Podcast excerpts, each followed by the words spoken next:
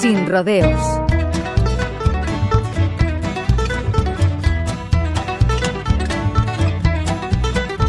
Bien podríamos decir que el 29 de febrero es una fecha que tan solo tiene vigencia cada cuatro años.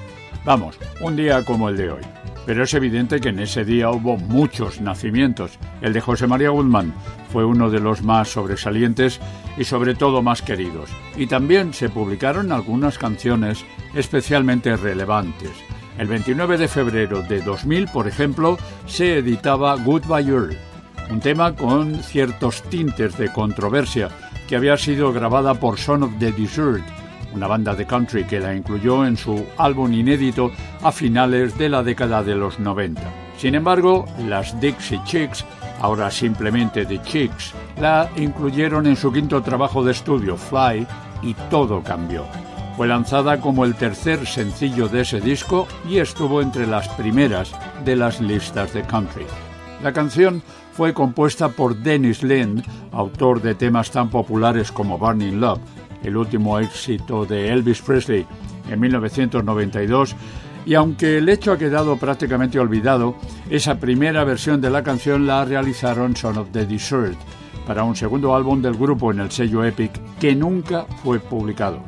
Lind había escrito varios temas sobre un desagradable personaje llamado Earl. Fue, por ejemplo, un tipo especialmente hábil para reparar motores de coches, al que llama el Charlie Daniels de la llave dinamométrica en Queen of My Double White Trailer de Sammy Kershaw.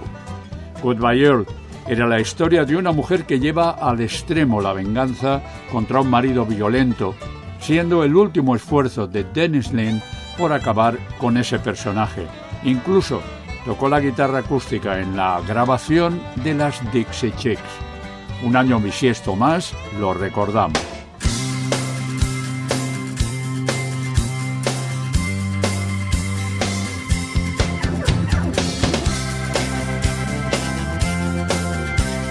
Sin rodeo, Manolo Fernández, Radio 5 Todo Noticias. Marianne and Wanda were the best of friends all through their high school days. Both members of the 4-H club, both active in the FFA. After graduation, Marianne went out looking for a bright new world. Wanda looked on